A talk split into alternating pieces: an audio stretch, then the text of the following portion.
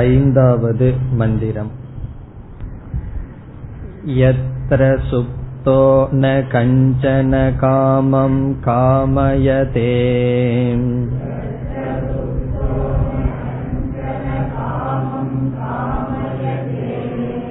न कञ्चन स्वप्नं पश्यति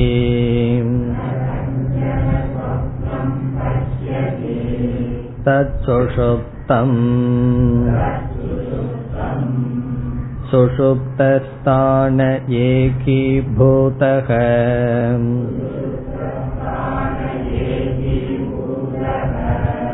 प्रज्ञानघन एव आनन्दमयः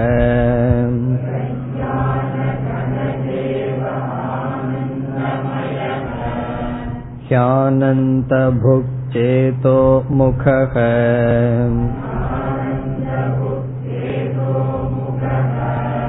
प्राज्ञस्तृतीयः पादः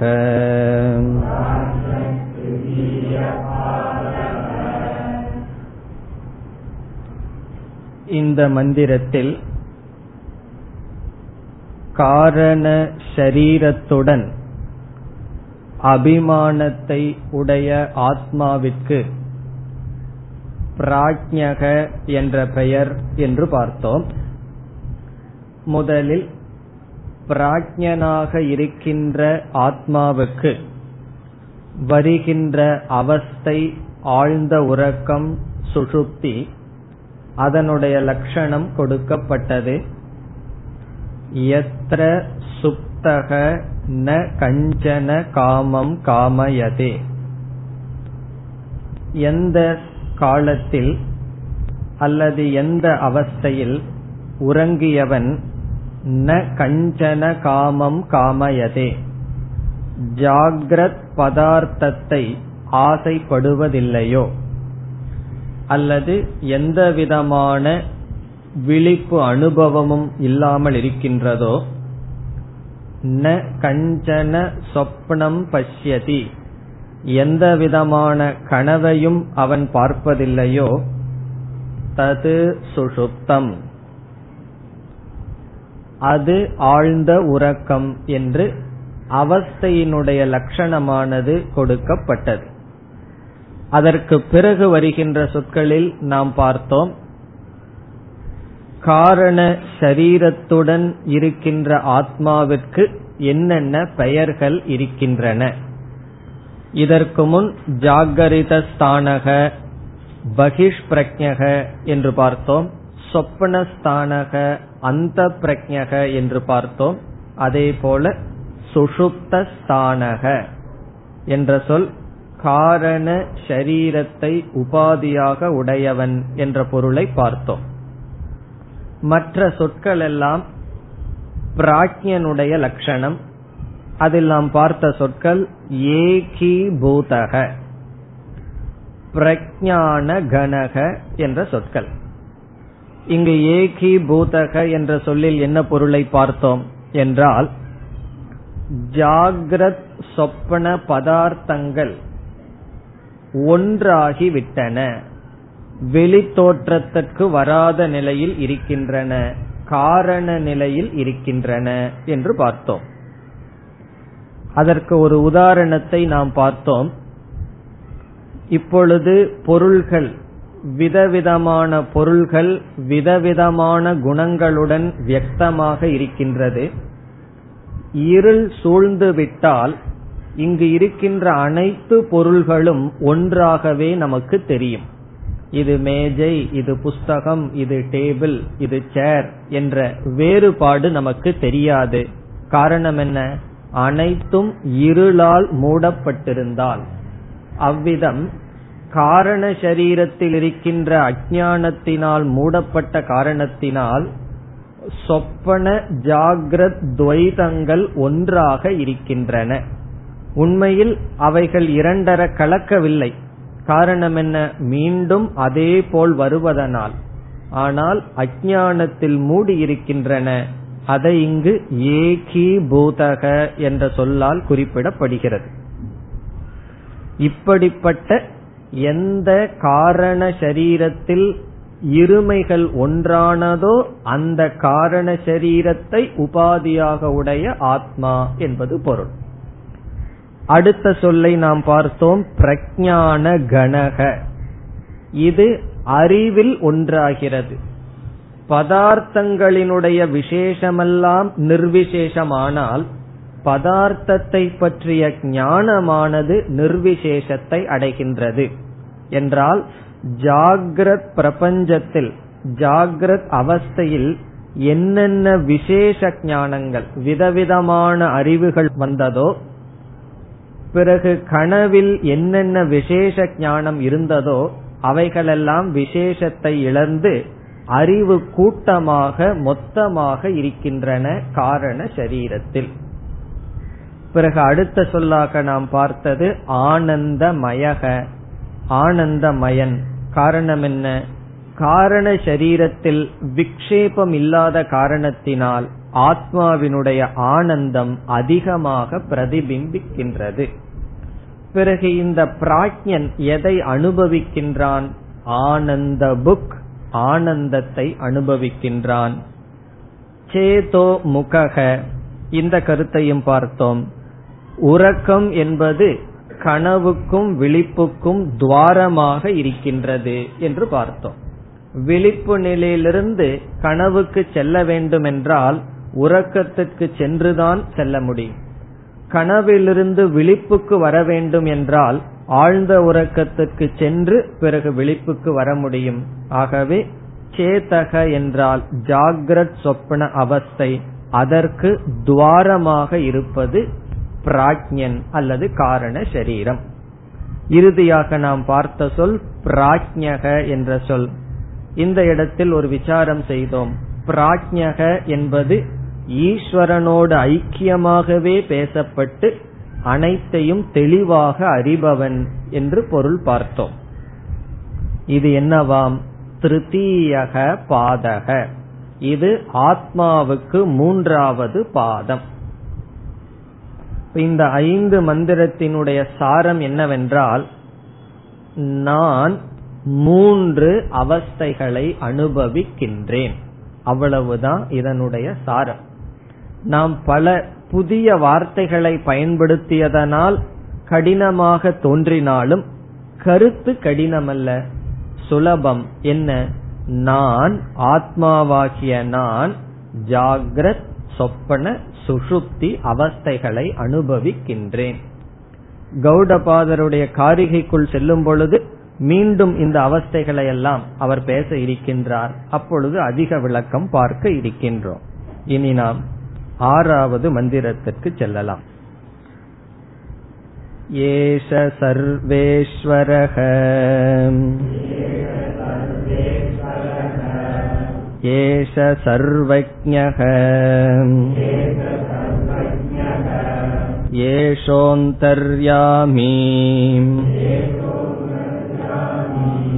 एष योनिः सर्वस्य प्रभवाप्ययो हि भूतानाम्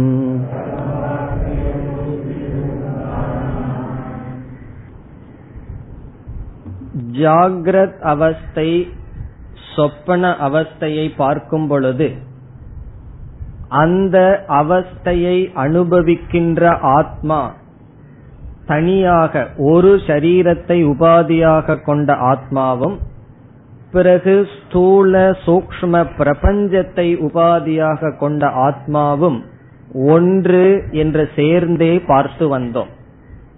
விஸ்வ விராட் தைஜச ஹிரண்ய கர்ப்பனை அந்தந்த மந்திரங்களில் சேர்ந்து பார்த்தோம். ஆனால் பிராஜ்யனுடைய விஷயத்தில் ஐந்தாவது மந்திரத்தில் பிராஜ்யனுடைய லட்சணமும் ஆறாவது மந்திரத்தில் அந்தர்யாமியினுடைய லட்சணம். ஈஸ்வரன் சொல்லலாம் அல்லது அந்தர்யாமி என்று சொல்லலாம். சமஷ்டி காரண பிரபஞ்சத்துக்கு ஆதாரமாக இருக்கின்ற சைத்தன்யம். அதனுடைய லட்சணத்தை பார்க்கின்றோம். இப்ப இந்த மந்திரத்தினுடைய சாரம் என்ன? ஈஸ்வர லட்சணம் அல்லது அந்தர்யாமியினுடைய லட்சணம். ஈஸ்வரன்னு சொல்லலாம் அல்லது அந்தர்யாமி என்றும் அழைக்கலாம். வெஷ்டி சமஷ்டியினுடைய பெயரை கூறினால் விஸ்வக விராட் தைஜசன் ஹிரண்ய கர்ப்பன் பிராக்ஞன் அந்தர்யாமி என்று சொல்ல வேண்டும். பிறகு யார் விராட் யார் ஹிரண்ய கர்ப்பன் யார் அந்தர்யாமி என்றால் ஈஸ்வரன். இப்ப ஈஸ்வரன்கிற சொல் இந்த மூன்றையும் குறிக்கின்றது. ஈஸ்வரனே விராட்டாக இருக்கிறார் ஈஸ்வரனே ஹிரண்ய கர்ப்பனாக இருக்கிறார் ஈஸ்வரனே அந்தர்யாமியாக இருக்கிறார். வெஷ்டிக்கு வந்தால் விஸ்வன் விஸ்வக தைஜசக பிராஜ்யகிற வார்த்தையை பயன்படுத்துறோம். இந்த மூன்றுக்கும் பொதுவான சொல் ஜீவக என்பது. இப்ப ஜீவக என்றால் ஜீவன் விஸ்வனாக இருக்கிறான். ஜீவன் தைஜசனாக இருக்கின்றான். ஜீவன் பிராஜ்யனாக இருக்கின்றான். இப்ப ஜீவன்கிறது காமன் வேர்ட் பொதுவான சொல். யாருக்கும்? விஸ்வ தைஜச பிராஜ்யன் ஈஸ்வரன்கிறது பொதுவான சொல். விராட் ஹிரண்ய கர்ப்ப அந்தர்யாமி. சில சமயங்களில் என்ன செய்வார்கள்? அந்தர்யாமிங்கிற இடத்திலேயே ஈஸ்வரன்கிற சொல்லை பயன்படுத்துவார்கள். அதனால நமக்கு குழப்பம் வரலாம். இப்ப அந்தர்யாமி பிராக்யன் வெஷ்டி ஈஸ்வரன் சமஷ்டின்னு சொன்னா ஹிரண்ய கர்ப்பன் யாருங்கிற சந்தேகம் வரலாம். ஆகவே இந்த இடத்தில் அந்தர்யாமி லட்சணம் அல்லது ஈஸ்வர லட்சணம். இதில் நாம் ஞாபகம் வைத்துக் கொள்ள வேண்டிய கருத்து என்னவென்றால் காரண சரீரத்தினுடைய தன்மை என்ன என்றால் எந்த இடத்திலிருந்து சூக்ம ஸ்தூல பிரபஞ்சம் உற்பத்தியாகிறதோ அது காரண சரீரம் அல்லது காரண அவஸ்தா. காரண அவஸ்தை என்பது சூக்ம ஸ்தூல பிரபஞ்சத்துக்கு காரணமான நிலை. இனி காரணத்தினுடைய தன்மை என்ன என்று பார்த்தால் விகல்பம் அற்றதாக இருப்பது காரணம். விகல்பம்னா வேறுபாடுகள். காரணத்தில் வேறுபாடுகள் தெரியாது. வேறுபாடுகள் இல்லைன்னு சொல்லக்கூடாது. வேறுபாடுகள் தெரியாது. அப்படி தெரிஞ்சதுன்னு சொன்னா அது சூக்மமோ ஸ்தூலமோ பிரபஞ்சமா வந்தாச்சு. இப்ப காரணம் சொன்னா வேறுபாடு தெரியாத நிலை. உதாரணம் என்ன? மரம் இருக்கின்றது. அது காரண அவஸ்தையில் பீஜமாக விதையாக இருக்கின்றது. அந்த விதைய பார்த்தோம்னா இந்த இடத்துல கிளை இந்த இடத்துல இலை என்றெல்லாம் சொல்ல முடியுமா? முழு மரத்தினுடைய வேறுபாடுகள் வெளித்தோற்றத்திற்கு வராமல் இருக்கின்றது. ஆகவே காரண அவஸ்தையில் நாம் என்ன பார்த்தோம்? ஸ்தூல சூக்ம அவஸ்தையில் இருக்கின்ற உலகத்தை மூன்றாக பிரித்த பிரிவு இல்லைன்னு பார்த்தோம். ஸ்தூல சூக்ம அவஸ்தையில் எப்படி பிரிச்சோம்? பிரமாதா பிரமாணம் பிரமேயம்னு பிரிச்சு பார்த்தமே அந்த பிரிவை இங்கு பார்க்க முடியாதுன்னு சொல்லித்தான் பிராஜ்யனுக்கு லட்சணம் சொல்லும் பொழுது என்ன சொன்னோம்? ஆத்மா கூட்டல் காரண சரீரம்னு மட்டும் சொன்னோம். ஆனா விஸ்வனுக்கு லட்சணம் சொல்லும் போது என்ன சொன்னோம்? ஆத்மாவும் ஜாகிரத் பிரமாதாவும் ஜாகிரத் பிரமாணமும் விஸ்வன்னு சொன்னோம். பிறகு விராட்னு சொன்னா ஜாகிரத் பிரமேயம்னு பிரிச்சோம். இங்க இவ்விதம் ஏன் பிரிக்க முடியாதுன்னு பார்த்தோம் என்றால் இந்த வேறுபாடுகள் அற்ற நிலை. காரணம் என்ன? அஜான இருளினால் மூடி இருக்கின்றது. ஆகவே சாஸ்திரத்தில் என்ன செய்வார்கள்? காரண சரீரத்தில் பிரமாதா பிரமாணம் பிரமேயம் என்ற வேறுபாடு தெரியவில்லை என்றால் சமஷ்டி வியஷ்டி என்ற வேறுபாடும் தெரியாதல்லவா? அது எப்படி அங்கு தெரியும்? அதையும் வேறுபடுத்தி பார்க்க முடியாது. ஆகவேதான் என்ன செய்வார்கள்?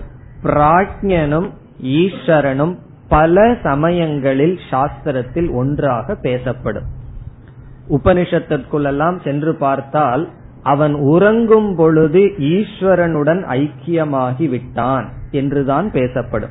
அவனுடைய வெஷ்டி காரண சரீரத்தில் ஐக்கியமாவதும் ஈஸ்வரனிடம் ஐக்கியமாவதும் ஒன்றுதான். அதனாலதான் உறங்கும் போது சந்தோஷமா இருக்கும். ஏன்னா ஈஸ்வரனிடம் நாம் இருக்கின்றோம்? ஆகவே காரண சரீர நிலையில் வெஷ்டி சமஷ்டி பேதமும் மறைக்கப்படுகிறது. அதுக்கு ஒரு உதாரணம் பார்த்தோம் சென்ற வகுப்பில். மரங்கள் என்று தனித்தனியாக பார்த்தால் வெஷ்டி. அதை சேர்ந்து பார்த்தால் வனம். காடுன்னு பார்த்தோம். இப்ப இருள் வந்து மூடி இருக்கின்றது. இப்ப இரவுல பார்க்கும் பொழுது அங்க வியஷ்டி சமஷ்டிங்கிற பேதமும் மூடி இருக்கின்றது. அதுபோல காரண சரீரத்தினுடைய நிலை. ஆகவே இங்கு ஆசிரியர் உபனிஷத் என்ன செய்கிறது? பிராஜ்யனே அந்தர்யாமி ஈஸ்வரன் என்று அபேதமாக இங்கு லட்சணம் கொடுக்கப்படுகின்றது. இங்கு அபேதம்னு சொன்னா இருமை இல்லை பேதம் இல்லைன்னு சொன்னா எப்படி பேதம் இல்லை? பேதம் இருக்கின்றது ஆனால் தெரியவில்லை. பேதம் இருக்கின்றது. எப்படின்னா இந்த இடத்துல நம்ம இருக்கோம். இப்ப வெளிச்சம் இல்லைன்னு சொன்னா பேதங்கள் இருக்கின்றன. ஆனால் நமக்கு தெரியாதது போல காரண நிலையில் பேதங்கள் தெரியாததனால் உபனிஷத் பிராஜ்யனேதான் ஈஸ்வரன் அந்தர்யாமி என்று கூறுகிறது. நாம் இதற்கு முன் படித்ததை ஞாபகம் வச்சுக்கணும்னு சொன்னா ஈஸ்வரனுடைய லட்சணம் என்ன? பிரம்மனும் மாயையும் சேர்ந்து பார்த்தால் ஈஸ்வரன். அந்த பிரம்மனே மாயைய தனித்தனியா பார்த்தோம்னா ஜீவன். இப்ப பிரம்மனும் மாயையும் சேர்ந்த தத்துவம் ஈஸ்வரன். அந்த லட்சணம் இங்கு கொடுக்கப்படுகின்றது. ஆகவே இந்த மந்திரம் ஈஸ்வரனுடைய லட்சணம் இனியும் குறிப்பாக கூறப்போனால் அந்தர்யாமியினுடைய லட்சணம் பிராஜ்யனிடமிருந்து வேறுபடாமல் இருக்கும் அந்தர்யாமியினுடைய லட்சணம் இனி நாம் மந்திரத்திற்குள் செல்லலாம். ஏஷக சர்வேஸ்வரக. ஏஷக என்றால் இவன். இவன் என்றால் இந்த பிராஜ்யன்தான் இதற்கு முன்னாடி பிராக்ஞனை பார்த்தோம். அவனேதான்.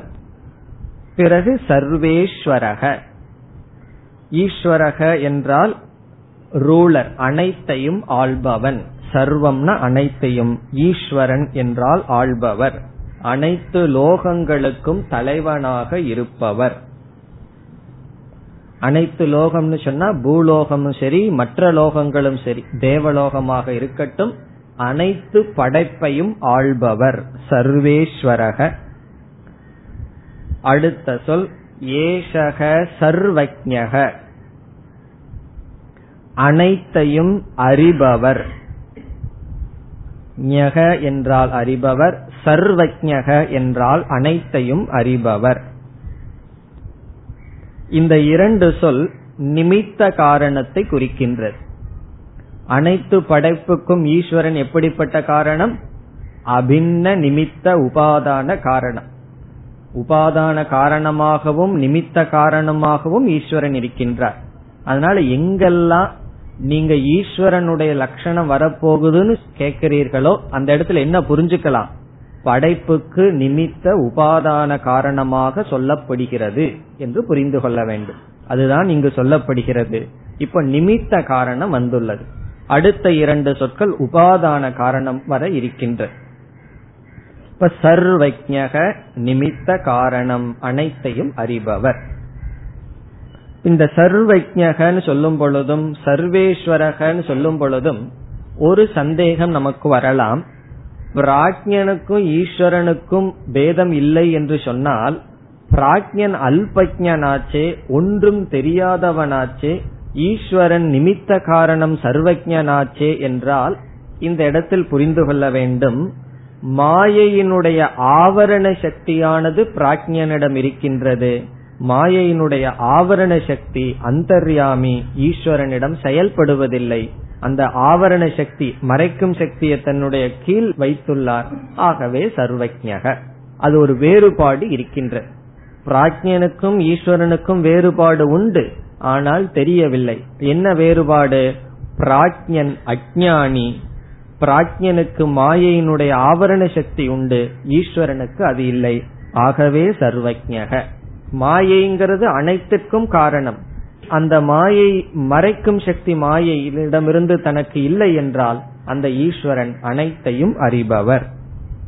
இப்ப சர்வேஸ்வரக சர்வஜக அடுத்த சொல் ஏஷக அந்தர்யாமி. அந்தர்யாமி என்றால் கண்ட்ரோலர் இன்னர் கண்ட்ரோலர் உள்ளே இருந்து அனைத்தையும் ஆட்டு வைப்பவர். அந்தக யமயதி. உள்ளே சென்று அனைத்தையும் ஆட்டி வைப்பவர். அந்தர்யாமி. அல்லது வியாபித்து இருப்பவர். இந்த சொல்லும் அடுத்த சொல் ஏஷக யோனிகி என்ற சொல்லும் உபாதான காரணத்தை குறிக்கும். அந்தர்யாமி என்பதற்கு இறுதியாக என்ன பொருள் வர இருக்கின்றது என்றால் இப்போ ஒரு ஆபீஸ் இருக்கின்றது அதுல வந்து ஒருவருக்கு சக்தி இருக்கு பவர் இருக்கு. அவர் என்ன செய்யறார் ஒருத்தரை வந்து ஆபீஸ்ல வேலைக்கு வைக்கிறார். இவரிடம் முழு சக்தி இருக்கின்றது. இவர் வேலைக்கு எடுத்தவனை அங்கு வைத்திருப்பதும் வைக்காமல் இருப்பதும் இவருக்கு தான் பவர் இருக்குன்னு வச்சுக்குவோமே. அப்ப அவர் என்ன சொல்லலாம்? அவர் ஆட்டி படைக்கிறார் என்று சொல்லுவோம். அதாவது அந்த மனிதனுடைய இருப்பே இவரை சார்ந்து இருக்கின்றது. இவர் நினைச்சாதான் அவன் அங்க ஆபீஸ்ல இருக்க முடியும். இவர் நினைத்தால் ஆபீஸ்ல இல்லாம செய்யலாம். அந்த சக்தி யாருக்கு இருக்கோ அவர் அந்தர்யாமி நியந்தா கண்ட்ரோலர் என்றெல்லாம் சொல்லப்படும். இங்க ஈஸ்வரன் எப்படி அந்தர்யாமினா அனைத்து பிரபஞ்சத்திற்கும் சத் இருத்தல் என்பதை கொடுப்பவர். அவர் நினைச்சாதான் நாம பாக்கிற அனைத்துக்கும் இருத்தல்ங்கிற தன்மையே இருக்கு. அவர் இருத்தல்ங்கிறத எடுத்துட்டார்னா அங்கு ஒன்றுமே இருக்காது. ஆகவே அந்தர்யாமிக்கு என்ன லட்சணம் சொல்லலாம் சத் பிரதாதா சத்தை கொடுப்பவர் இருப்பை கொடுப்பவர். அப்படி இருப்ப கொடுக்கிறதுனாலதான் அனைத்தையும் தனக்குள் வைத்துள்ளார். தன்னுடைய கட்டுக்குள் வைத்துள்ளார். வேறு உதாரணம் கூறினால் தங்கமானது அனைத்து ஆபரணங்களுக்கும் இருப்பை கொடுக்கின்றது. இப்ப தங்கத்தை எடுத்துட்டோம்னா ஆபரம்னுங்கிற ஒரு பொருளை பார்க்க முடியுமா? அப்படி இருப்பவர் அந்தர்யாமி. ஏஷக அந்தர்யாமி.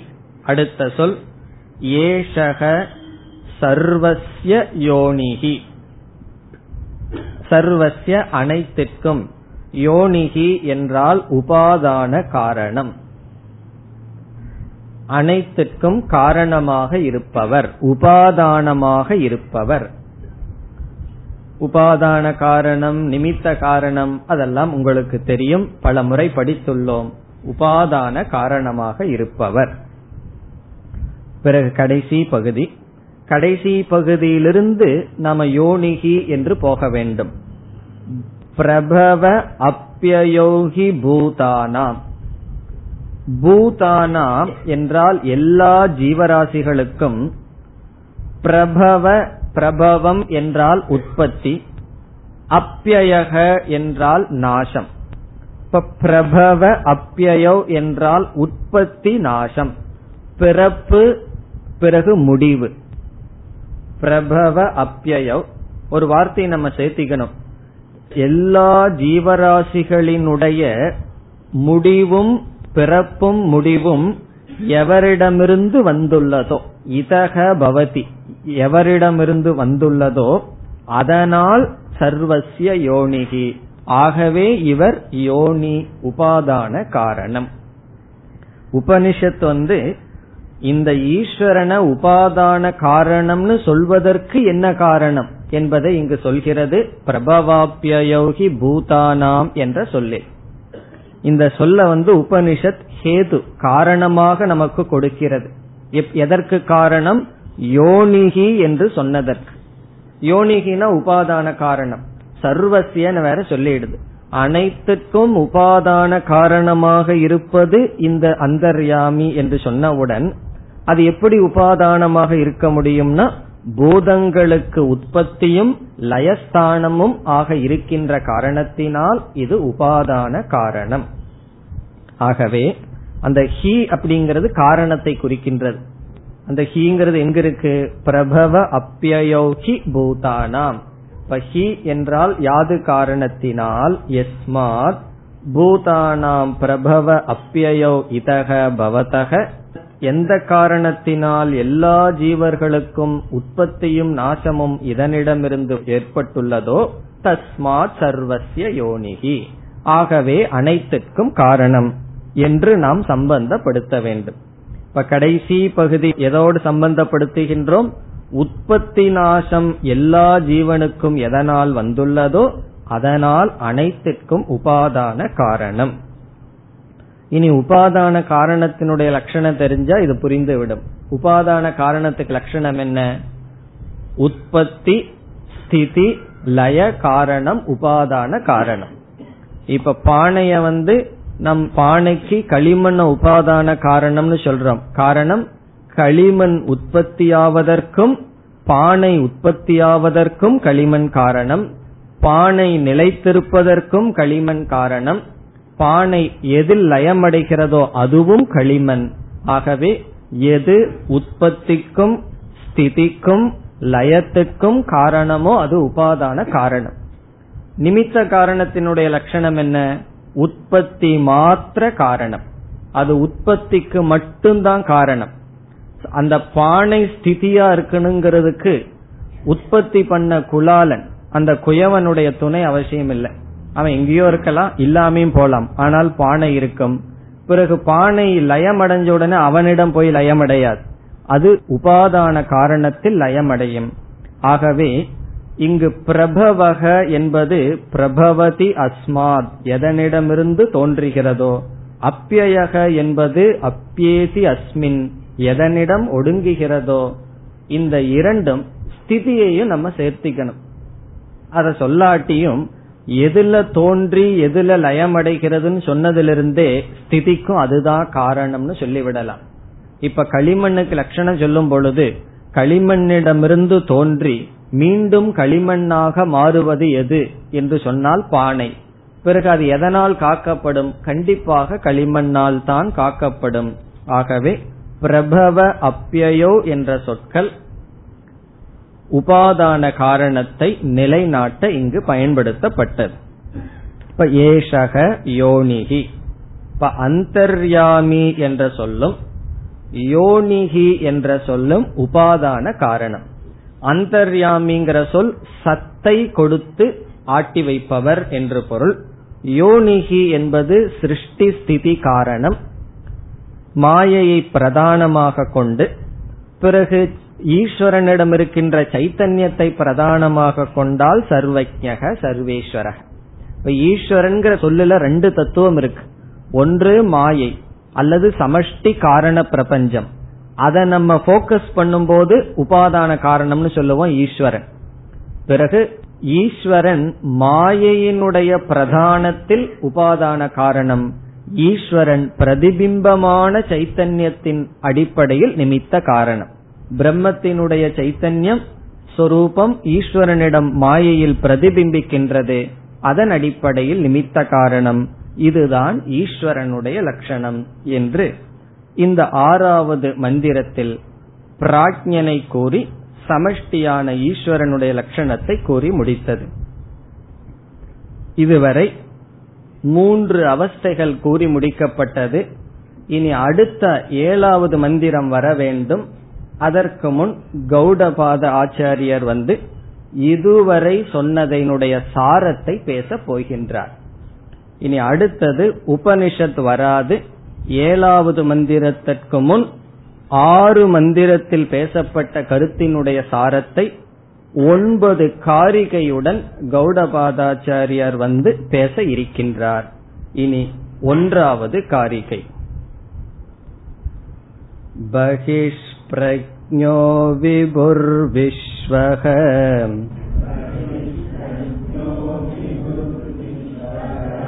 ह्यन्तप्रज्ञस्तु तैजसः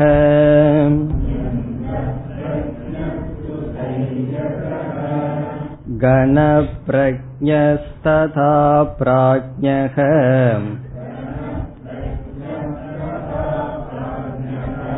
ஏக ஏவ त्रिधा स्मृतः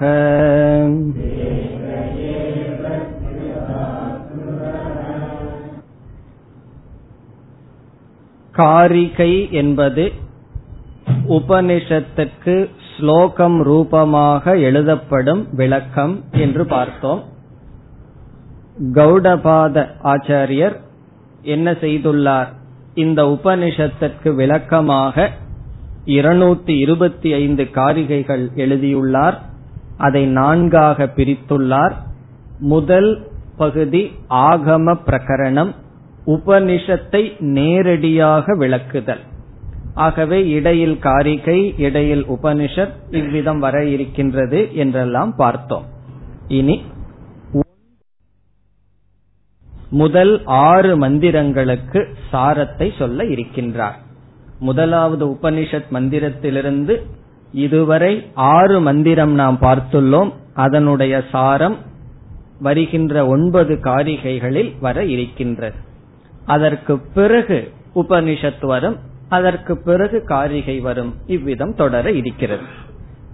இனி காரிகைக்குள் வந்தால் முதல் ஐந்து காரிகை ஒன்றிலிருந்து ஐந்தாவது ஸ்லோகம் வரை உபனிஷத்தில் பேசப்பட்ட மூன்றாவது மந்திரத்திலிருந்து ஐந்தாவது மந்திரம் வரை உள்ள சாரம். ஒன்பது காரிகை ஆறு மந்திரத்திற்கு சாரம்னு பார்த்தோம்.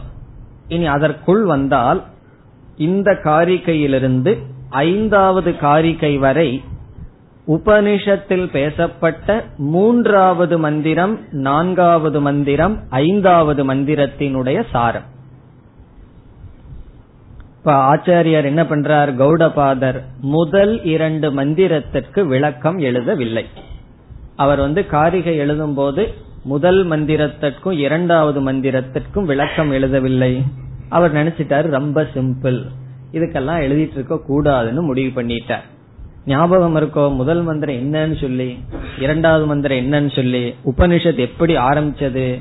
ஓமித்யேதக்ஷரம் இதகும் சர்வம். ஓங்கார விசாரம் அறிமுகப்படுத்தப்பட்டது முதல் மந்திரத்தில் இரண்டாவது மந்திரத்தில் ஆத்ம விசாரம் அறிமுகப்படுத்தப்பட்டது. பிறகு நம்ம ஆத்ம விசாரத்தை எங்கிருந்து ஆரம்பிச்சோம்? மூணாவது மந்திரத்திலிருந்து ஆரம்பிச்சோம். மூணாவது மந்திரம் எப்படி துவங்கியது? ஜாகரிதஸ்தானக பகிஷ் பிரக்ஞக சப்தாங்க ஏகோண விம்சதி முகக என்றெல்லாம் துவங்கியது. அந்த மூன்று நான்கு ஐந்து இந்த மூன்று மந்திரத்தினுடைய சாரம் ஐந்து காரிகைகளில். இனி காரிகைக்குள் வந்தால் என்ன சொல்றார்? பகிஷ் பிரஜக விபுர் விஸ்வக இதையும் இந்த ஒரு ஸ்லோகத்திலேயே மூன்று மந்திரங்களில் பேசப்பட்ட கருத்தை எடுத்து பேசுகிறார். மூன்றாவது மந்திரத்துல இதுல சொல்றார் நான்காவது மந்திரத்துல அடுத்ததுல சொல்றாருன்னு பொருள் அல்ல. மூன்றாவது மந்திரத்தில் விஸ்வனை பத்தி ஜாகிரத அவஸ்தையும் நான்காவது மந்திரத்தில் சொப்பன அவஸ்தையும் ஐந்தாவது மந்திரத்தில் சுஷுப்தி அவஸ்தையும் பேசப்பட்டது. அந்த மூன்று அவஸ்தையையும் இங்கு இவர் கூறுகின்றார். அதனால இந்த காரிகையெல்லாம் பார்க்கும் பொழுது இந்த மூன்றையும் சேர்ந்து சேர்ந்து கூறுவார். அதில் நமக்கு விளங்காத கருத்துக்கள் எல்லாம் விளங்கிவிடும். இப்ப முதல்ல என்ன சொல்றார்? பகிஷ் பிரக்ஞக விஸ்வக விபுகு. இது மூன்றாவது மந்திரத்தினுடைய சாரம். அதுல ஒரு பகுதியை எடுத்துட்டு விளக்கியிருக்கார். மூன்றாவது மந்திரம் ஞாபகம் இருக்கோ? எப்படி துவங்கியது? ஜாகரித ஸ்தானக பகிஷ் பிரக்ஞக என்று சொல்லப்பட்டது. அதுக்கு அடுத்தது சப்தாங்கக ஏகோண விம்சதி முகக ஸ்தூலபுக் வைஸ்வானரக பிரதம பாதக. இதில் ஜாகரித ஸ்தானக பகிஷ் பிரக்ஞகங்கிற கருத்தை இங்க சொல்ற. அடுத்த நான்காவது மந்திரத்திற்கு வந்தால் அந்த பிரக்ஞக சொப்பனஸ்தானக அந்த பிரக்ஞகன்னு சொல்லப்பட்டது. அந்த கருத்தை எடுத்துக்கொள்கின்றார் பிறகு ஐந்தாவது மந்திரத்திற்குள் வந்தால் கண பிரஜக பிரஜான கணகன் அங்க சொல்லப்பட்டது. இவர் திருப்பி போட்டிக்கிறார் கண பிரஜக என்று சொல்றார். ஏன்னா பகிஷ் பிரக்ஞக அந்த பிரக்ஞக உபனிஷத்து பிரஜான கணம் சொல்லுச்சு இவர் கண பிரஜகனு மாற்றி இவர் இங்கு கூறுகின்றார். இனி முதல் பகுதிக்கு வந்தால் விஸ்வக பகிஷ் பிரஜக விஸ்வக என்ற சொல்லினுடைய பொருளையும் நம்ம பார்த்தோம் சமஸ்தக அர்த்தம் டோட்டல் அர்த்தம். இப்ப விஸ்வக என்றால் எந்த ஆத்மாவானது ஸ்தூல சரீரம் வரை நான் என்ற அபிமானத்தை கொண்டுள்ளதோ அந்த ஆத்மாவுக்கு விஸ்வக என்று பெயர். எந்த ஒரு சச்சிதானந்த ஆத்மா ஸ்தூல சரீரம் வரை மேக்சிமம் நமக்கு மூணு சரீரம் கொடுத்திருக்கார்கள். அந்த மூணு சரீரம் வரைக்கும் அபிமானம் சென்று விட்டால் அந்த ஆத்மாவுக்கு விஸ்வன்னு பெயர். அவன் எதை பார்த்து கொண்டிருக்கின்றான் அவன் அனுபவிக்க கூடிய விஷயம் என்ன? ஸ்தூல புக். அதையும் சொல்ல போறார். அவனுக்கு என்ன பெயர்? பகிஷ் பிரக்ஞக அவன் வெளி விஷயத்தை பார்த்தவனாக இருக்கின்றான். பகிஷ் பிரக்ஞக இது ஏற்கனவே சொன்ன கருத்துதான். பிறகு இங்கு காரிக்கையில் என்ன செய்கின்றார்? விஸ்வனையும் விராட்டையும் அபேதப்படுத்துவதற்காக விபுகு என்ற சொல்லை பயன்படுத்துகிறார். விபுகுன வியாபித்து இருப்பவர். அது விராட்டை குறிக்கின்றது. இப்ப விஸ்வக விபுகு என்று சொல்வதிலிருந்து வியாபித்து இருப்பவன் விஸ்வன் வெளி விஷயத்தை பார்த்து கொண்டு இருக்கின்றான். இது அவருடைய புதிய கருத்து அல்ல. உபனிஷத்தில் சொன்னதையே தான் திருப்பி இங்கு கூறுகின்றார். இப்ப விபுகுன வியாபித்திருப்பவன் விராட்டை குறிக்கின்றது. விஸ்வக விபுகுனு பக்கத்துல எழுதுவதிலிருந்து ஐக்கியத்தை சொல்கின்றார் சமஷ்டி வெஷ்டி ஐக்கியத்தை கூறுகின்றார். இனி அடுத்த சொல் அந்த பிரஜகது தைஜசக. தைஜசன் என்பவன் அந்த பிரஜக இதுவும் நான்காவது மந்திரத்தில் வந்தது சொப்பனஸ்தானக அந்த பிரஜக மனதிற்குள் சூக்மமான விஷயத்தை பார்த்து கொண்டிருப்பவன் தைஜசன். தைஜசன்னா யாரு? ஏற்கனவே பார்த்த கருத்து தான். மனதுல பதிய வேண்டும்ங்கிறதுக்காக மீண்டும் மீண்டும் கூறுகின்றேன். தைஜசன் சொன்னா சூக்ம சரீரம் வரை அபிமானம் வைத்த ஆத்மா தைஜசன். பிறகு ஐந்தாவது மந்திரத்தில் பிரஜான கணக என்று சொல்லப்பட்டது. அதுக்கு நம்ம என்ன பொருள் பார்த்தோம்? ஜாகிரத் சொப்பன அவஸ்தையில் வருகின்ற விசேஷமான விதவிதமான ஞானங்கள் விகல்பங்கள் ஒன்றாகி ஞானத்தினுடைய மொத்தம் மொத்த கூட்டமாக இருக்கின்ற குவியல் அறிவு குவியல்னு பார்த்தோம். இந்த இடத்துல மாத்திக்கிறார். கண பிரஜகன்னு சொல்றார். பிரஜான கணம் சொன்னாலும் கண பிரஜகன்னு சொன்னாலும் ஒரே பொருள். என்ன முன்னெல்லாம் பிரக்ஞகங்கிறது கடைசியில வந்தது. பகிஷ் பிரக்ஞக அந்த பிரக்ஞக. அதனால இங்க சொல்றாரு கண பிரக்ஞக ததா பிராஜ்யக பிராஜ்யன் எப்படி இருக்கின்றான்? எல்லா விதமான விசேஷ ஞானங்களுக்கு ஆதாரமாக நிர்விசேஷ ஞானத்தை கொண்டுள்ளான். இந்த மூன்று பகுதியும் பகிஷ் விபுர் விபுர்விஸ்வக அந்த பிரஜஸ்து தைஜசக கண பிரஜஸ்ததா பிராஜ்யக இது இவருடைய சொந்த கருத்து இங்கு இல்லை. உபனிஷத்துல சொன்னதையே சொல்லி இவருடைய கான்ட்ரிபியூஷன் இருக்கணுமே. உபனிஷத் சொன்னதையே சொன்னா அப்புறம் எதுக்கு இவர் வரணும்? இங்கு ஆச்சாரியார் ஒரு கருத்து சொல்றார். இங்கு இவர் புதிதாக சொல்லும் கருத்து. உபனிஷத் மந்திரத்தில் பேசப்படாத இந்த மூன்று மந்திரத்தையும் எடுத்து அதை ஆராய்ச்சி செய்து விசாரம் செய்து இவர் இங்கு கொடுக்கின்ற முடிவு ஏகக. இந்த மூன்றும் ஒன்றுதான். விஸ்வனு தைஜசனு பிராஜ்யனு ஒரே ஆள்தான். வேறு கிடையாது. ஏகக ஏவ. இது ஆச்சாரியருடைய கருத்து. உபனிஷத்தில் பேசாத அந்த உபனிஷத்தில் பேசியதை விசாரித்து இவர் கொடுக்கின்ற முடிவு ஏகக ஒன்று. ஏவன் வேற போடுறார் ஒன்றுதான். ஒரே ஒரு ஆத்மாதான் சைத்தன்யம் தான் இங்க மூணா சொல்லிட்டு பகிஷ் பிரஜக அந்த பிரஜக கண பிரஜகன்னு மூன்று சைத்தன்யமா சொல்லிட்டு ஏக பிரஜக இந்த பிரஜக நீங்க சொல்லல பிரஜக ஏகக ஒரே ஒரு ஆள் தான் ஒரே ஒரு சைத்தன்யம் எப்படி சொல்ல முடியும்? இங்க இப்பொழுதே மூன்றை கூறினீர்களே அதுக்கு பதில் சொல்றார் திருதா ஸ்மிருதக. மூன்றாக கருதப்படுகின்றது. ஸ்மிருதகன கருதப்படுகின்றது வித்வான்களினால். வித்வத்பிகி ஸ்மிருதக. பேசப்படுகிறது ஞாபகப்படுத்தப்படுகிறது. திருதா மூன்று விதமாக. இப்போ ஒன்றுதான் விஸ்வன் தைஜசன் பிராக்ஞன் இவர்களுக்குள்ள பேதம் கிடையாது. எல்லாமே ஜீவன் தான் ஒரே ஜீவன் தான் இருந்தாலும் மூன்றாக விவாகம் செய்யப்படுகிறது. விவாகம் செய்து அவர்களால் உபதேசிக்கப்படுகிறது. ஸ்மிருதகங்கிறதுக்கு பதுவா சில புஸ்தகங்களில் மதக அப்படின்னு இருக்கலாம். மதகன அப்படி நினைக்கிறார்கள். அப்ப யாருன்னா மூடைகின்னு சேர்த்திக்கணும். மூடர்கள் மூன்றுன்னு நினைக்கிறார்கள். அதை உண்மைன்னு நினைக்கிறார்கள் சொன்னா மூடர்கள்ங்கிற வார்த்தையை பேசிக்கணும். உபதேசத்திற்காக பேசினார்கள்னா ஞானிகள்னு சேர்த்திக்கணும். இப்ப ஞானிகள் மூன்றாக உபதேசிக்கின்றார்கள். மூடர்கள் மூன்றாக நினைக்கிறார்கள்.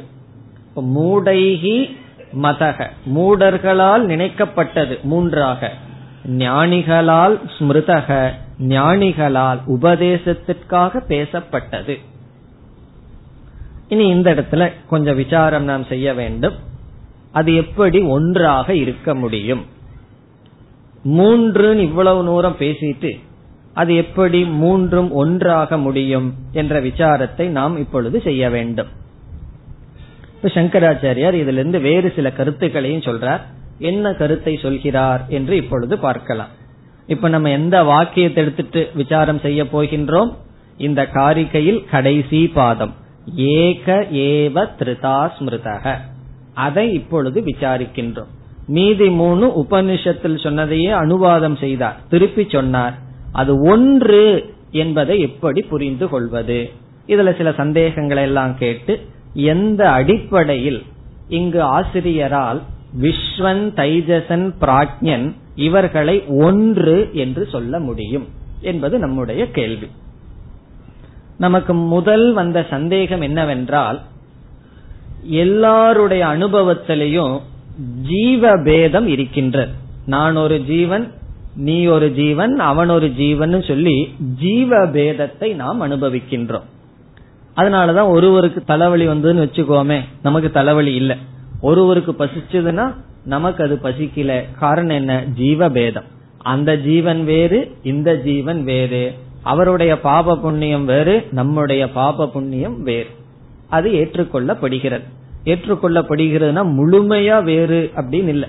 அது உபாதி வசத்துல அந்த ஜீவ பேதனை முதல் ஒரு படியாக ஏற்றுக்கொள்கிறோம். இப்போ நமக்கு அடுத்த சந்தேகம் என்னன்னா ஒரே ஜீவனுக்குள்ள பேதம் இருக்கின்றதா? விஸ்வன் ஒரு ஜீவன் தைஜசன் ஒரு ஜீவன் பிராஜ்யன் ஒரு ஜீவன் சொல்லி ஏகஸ்மின் ஷரீரே. ஒரு ஷரீரத்தில் ஜீவபேதம் சந்தேகிக்கப்பட்டால் இங்க அது இல்லைன்னு சொல்கின்றார் ஆசிரியர். ஒரு ஜீவனுக்கும் இனி ஒரு ஜீவனுக்கும் பேதம் இல்லைன்னு இந்த இடத்துல சொல்லல. அது பிறகு சொல்ல போறார். உண்மையிலேயே பேதம் இல்லைன்னு பிறகு வரும். இங்க முதல்ல என்ன நிலைநாட்டுகிறார்? ஒரு ஜீவன் ஒரு சரீரத்துக்குள்ளேன்னு சொல்றார். ஒருவன் வந்து எனக்குள்ளேயே மூணு ஆள் இருக்குன்னு நினைச்சிட்டு இருக்கிறவன போய் உலகத்தில் இருக்கிற எல்லா ஜீவனும் நீயும் ஒண்ணுன்னு சொன்னா அவன் எப்படி ஏத்துக்குவான்? இப்ப முதல்ல என்ன புரிய வைக்கணும்? எனக்குள்ள இருக்கிறது ஒரு ஆள் தான். அப்ப ஒரு ஜீவனுக்குள் ஜீவபேதம் இல்லை என்பதுதான் இங்கு சாரம். அவஸ்தா திரயத்துல இந்த இடத்துல எந்த ஸ்டெப்புக்கு வர்றோம்? அந்த சந்தேகத்தை நீக்குகின்றோம். அந்த சந்தேகம் எந்த சந்தேகம்? ஒரே ஒரு சரீரத்திற்குள் பல ஜீவன் இல்லை. அது எப்படி? நான் ஒரே ஒரு ஆள் தான் இருக்கேன்.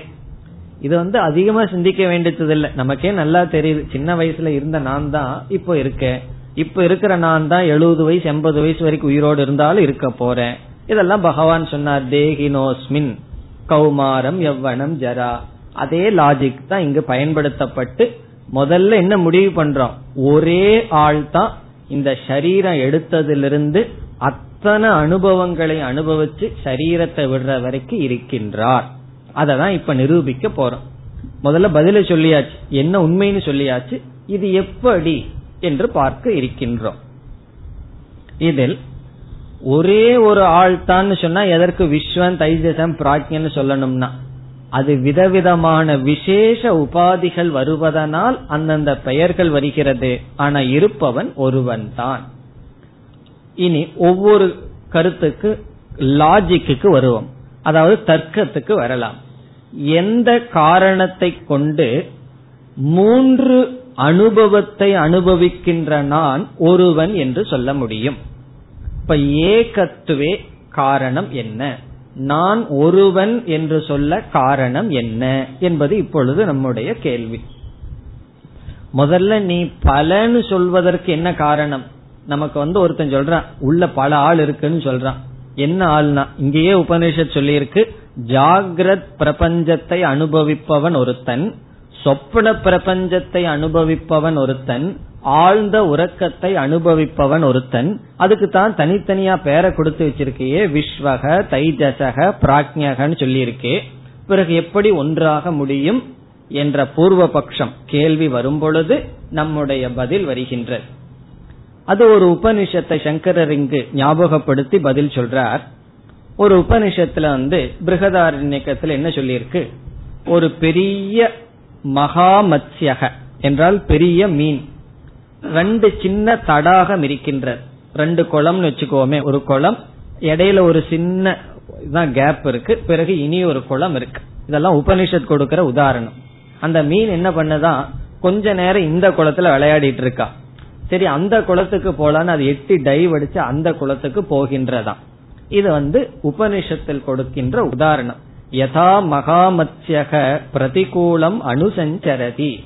ஒரு கோலத்திலிருந்து இனி ஒரு கோலத்திற்கு போகிறது. அதே போல புத்தாந்தம் ஜாகரிதாந்தம் சொல்லி சொப்பனாந்தம் ஜாகரிதாந்தம் சொல்லி உபனிஷத் என்ன சொல்லுது? ஒரே ஜீவன் தான் ஒரு அவஸ்தையிலிருந்து இனியொரு அவஸ்தைக்கு தாவி செல்கின்றான். அது உபநிஷத்துல சொல்ற கருத்து உதாரணத்தின் மூலம். இந்த உதாரணத்தை வச்சுட்டோம்னா இரண்டு மீன் ரெண்டு குளம் இருக்கு ஆனா ரெண்டு மீன் இல்ல ஒரே மீன் தான். காரணம் என்ன? இந்த குளத்திலிருந்து அந்த குளத்துக்கு போயிட்டதுன்னு வச்சுக்கோமே அந்த மீன் இங்க இல்ல. இதுல இருந்து என்ன தெரிகின்றது? நம்முடைய அனுபவம் ஜாகிரத் சொப்பனம் சுஷுப்திங்கிற அனுபவம் கிரமமாக இருப்பதனால் ஒரே ஆள்னு தெரிய வருகிறது. கிரம அனுபவாத். அதான் ஹேது. நம்ம உடல்ல மூன்று அனுபவத்துல ஒரே ஆள் தான் இருக்கா அப்படிங்கறதுக்கு என்ன அத்தாட்சி? என்ன காரணம்? கிரமமாக அனுபவம் வருவதனால். கிரமம் சொன்னா ஒன்னு ஒன்னுக்கு பிறகுதான் இனி ஒன்னு வருது. ஒரு அனுபவத்தில் இருக்கும் போது இனி ஒரு அனுபவம் நமக்கு இல்லை. இதுல இருந்து என்ன தெரியுது? ஒரே ஆள் தான் உள்ள இருக்கா அப்படின்னு தெரியுது. இப்ப நமக்குள்ள ரெண்டு ஜீவன் இருக்கான்னு வச்சுக்குவோமே என்ன ஆகும்னா? ஒருத்தன் வந்து ஜாகிரத பாத்துட்டு இருப்பான். ஒருத்தன் சொப்பனத்தை பார்த்துட்டு இருப்பான் மூணு இருந்ததுன்னா ஒருத்தன் தூங்கிட்டு இருப்பான் அப்போ ஒரே காலத்துல மூணு அவஸ்தையையும் நம்ம அனுபவிக்கிறோமா? அல்லது ஒவ்வொரு அவஸ்தையும் அனுபவிக்கிறோமா? அப்படி இருந்தா ரொம்ப சந்தோஷம். கிளாஸுக்கு வந்து ஒருத்தனை தூங்க வச்சுட்டு ஒருத்தனை கேட்க வச்சுட்டு ஒருத்தனை எதையோ கனவு காண வச்சிடலாம். அப்படி நடக்குதோ? கிளாஸ்ல கனவை கண்டம்னா கிளாஸ் போச்சு ஜாகிரது போச்சு. தூங்கிட்டோம் அப்படின்னா ஜாகிரது போச்சு. இதுல இருந்து ஜீவன் ஒருவன் மூன்று அவஸ்தையையும் சேர்ந்து அனுபவிப்பதில்லைங்கிற அனுபவத்திலிருந்து அவன் ஒவ்வொரு அவஸ்தையாகத்தான் அனுபவிக்க முடியுங்கிறதிலிருந்து மூன்று அவஸ்தைகள் ஒரே ஒரு ஆள் அப்படிங்கிறது நமக்கு தெரிகிறது. உதாரணம் என்னன்னா ஒரே மீன் இரண்டு குளங்கள். அது ஒரு குளத்திலிருந்து இனி ஒரு குளத்துக்கு தாவி போவது போல ஒரே ஜீவன் மூன்று அவஸ்தைகளை அனுபவிக்கின்றான். அப்ப ஏகக என்பதற்கு என்ன ஹேது? கிரம தர்ஷனாத். கிரமமாக அனுபவிப்பதை பார்ப்பதிலிருந்து ஒரே ஆள்தான். என்ன கிரம? கிரம சஞ்சாரணம். ஒரு அவஸ்தையிலிருந்து இனி ஒரு அவஸ்தைக்கு போறோம். இப்ப சொப்பனத்துக்கு போகும்போது ஜாகிரத் இல்ல. ஆழ்ந்த உறக்கத்துக்கு போகும்போது மத்த ரெண்டும் இல்ல. இதுல இருந்து என்ன தெரியுது? ஒரு ஆள் தான் உள்ள இருக்கா? ரெண்டு ஆள் இருந்திருந்தான்னு என்ன செய்வான்? அதே நேரத்தில் ரெண்டு அவஸ்தை அனுபவிச்சுட்டு இருப்பான் மூணு ஆள் இருந்தால் ஒரே சமயத்தில் மூன்று அனுபவங்கள் வரும். நம்முடைய அனுபவத்தில் என்ன தெரியுதுன்னா ஒரே அனுபவம் மட்டும் வர்றதுனால நம்மிடம் பகவான் மூணு கிரவுண்ட் கொடுத்திருக்கார். ஒரே ஒரு பால் நம்ம தான் மூணு ஸ்தானம் ஒரே ஒருவன் என்று நமக்கு தெரிகிறது. பிறகு அதே பிருகதாரண்யக்கத்துல இனி ஒரு உதாரணமும் வரப்படுகிறது. அஸ்மின் ஆகாஷே இந்த ஆகாசத்துல வந்து பறவைகள் வந்து பறக்குதான் அதெல்லாம் பறந்ததற்கு பிறகு அது டயர்ட் ஆயிருது எவ்வளவு நேரம் பறவைகள் பறக்க முடியும்? பிறகு வந்து கூட்டுல வந்து உட்கார்ந்துட்டு ஓய்வெடுக்குதான் இதுல இருந்து என்ன தெரியுதுன்னு சொன்னா பறவை கூட்டுல இருக்கும்போது ஆகாசத்தில் இல்லை. ஆகாசத்தில் இருக்கும்போது அது கூட்டில் கிடையாது. அது உபனிஷத்து என்ன சொல்லுது? நம்ம எல்லாம் பார்க்கிறோம். மேல உட்கார்ந்து பார்த்தா அது யாருக்கு நேரம் இருக்காது மொட்டை மாடி பாக்குறதுக்கு அப்படி உட்கார்ந்து பார்த்தா அந்த குக்கெல்லாம் அப்படியே சுத்திட்டு இருக்கு. அது என்ன நினைச்சிட்டு சுத்துதுன்னு சொன்னா அதுதான் உண்மையா மோட்சத்தை அனுபவிச்சிட்டு இருக்கு அப்படியே ஜாலியா காலையில இருந்து சாயந்தரத்து வரைக்கும் சுத்திட்டு அது டயர்ட் ஆயிடுதான். பிறகு என்ன பண்ணுதான்? ஒரு கூட்டுல வந்து உட்கார்ந்துக்குதான். அதே போல இந்த ஜீவன் என்ன பண்றானா காலையில எழுந்திருக்கின்றான். அந்த கரணத்தை விட்டு இந்த உலகத்துல எல்லா அனுபவங்களும் விதவிதமான அனுபவங்கள் ஜாகிரத் சொப்பனை எல்லாம் பண்ணி டயர்ட் ஆயிடுறானா. சரி நீ போதும்னு அந்த கூடாக சொல்வது காரண சரீரம். தன்னுடைய இடத்துல போய் உட்கார்ந்துக்கிறானா.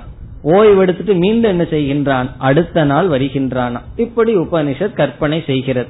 இதுல இருந்து என்னன்னா பறவை வந்து கூட்லயும் இருந்துட்டு ஆகாசத்திலே இருந்ததுன்னா ரெண்டு பறவைன்னு சொல்லலாம். அந்த பறவை கூட்டில் இருக்கும்போது ஆகாசத்தில் இல்லை. ஆகாசத்தில் இருக்கும்போது அதனுடைய கூடில் இல்லை. இதிலிருந்து ஒரே பறவை அதுபோல ஏகக ஜீவக.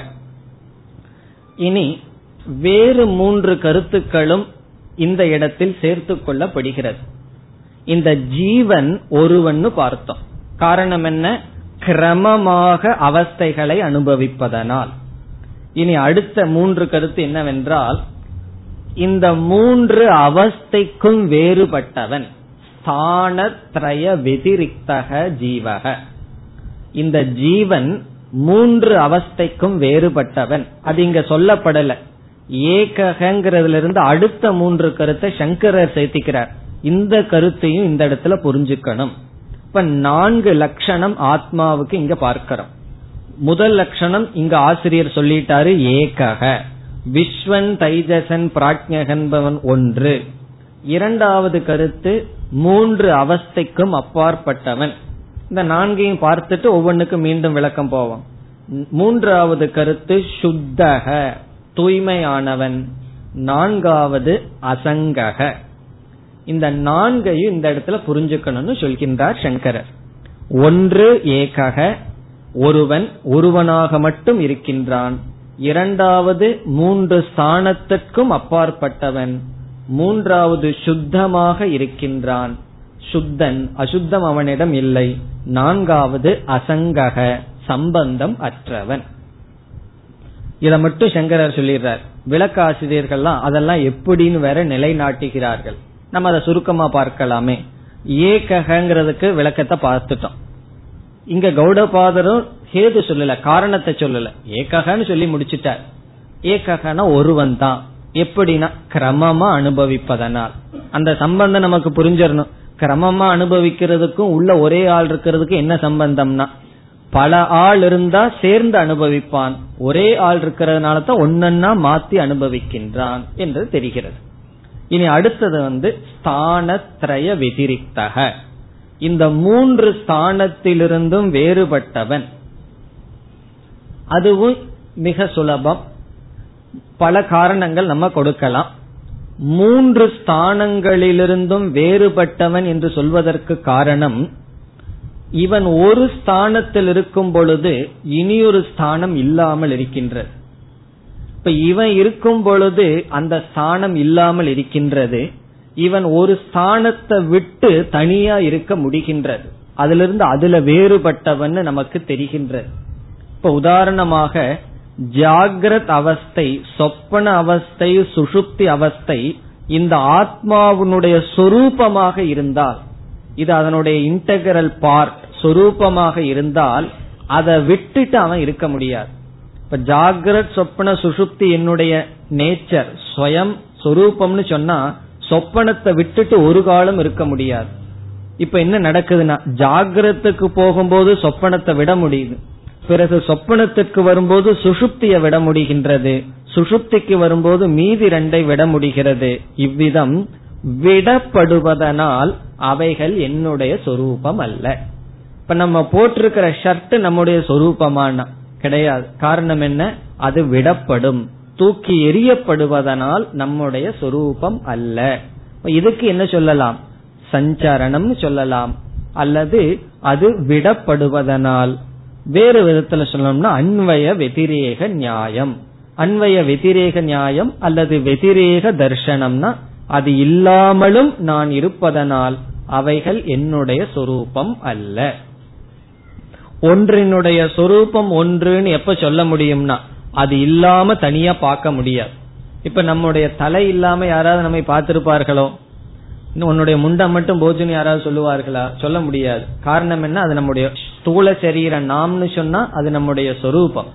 ஆனா கண்ணாடி இல்லாம சில பேர் பார்த்திருக்கலாம் நம்ம. கண்ணாடி நம்முடைய சொரூபம் அல்ல. காரணம் என்ன? அதை கழட்டலாம் தூக்கி வைக்கலாம்.